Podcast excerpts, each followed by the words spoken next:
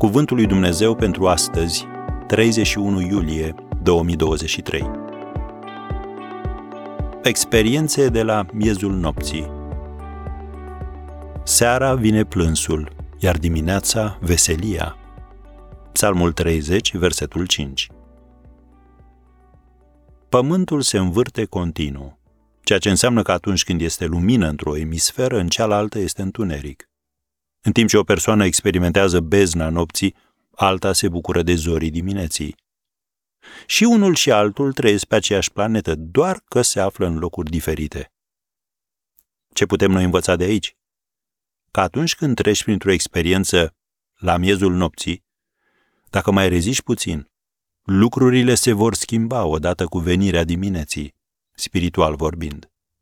Dumnezeu îți garantează lucrul acesta. La fel cum te-ai rotit în întuneric, te vei roti și când va apărea lumina.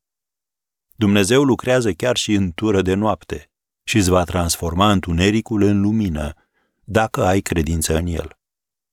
Să ne uităm la câteva evenimente semnificative din Biblie care s-au petrecut noaptea. De exemplu, în timp ce Adam dormea, Dumnezeu l-a operat și a creat-o pe Eva.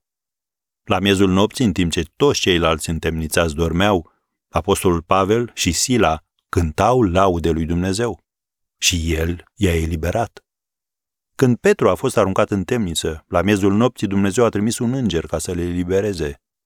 Când Domnul Isus a fost crucificat, pământul a fost acoperit de întuneric, dar în dimineața Paștelui a venit lumina pentru totdeauna trebuie să te aștepți la anumite experiențe de tip miezul nopții.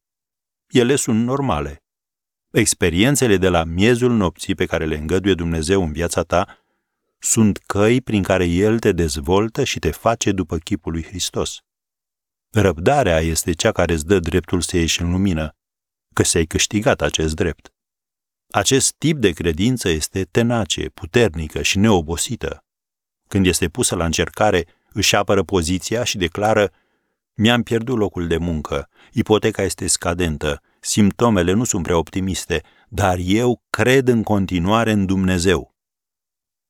Această credință obține rezultate de fiecare dată.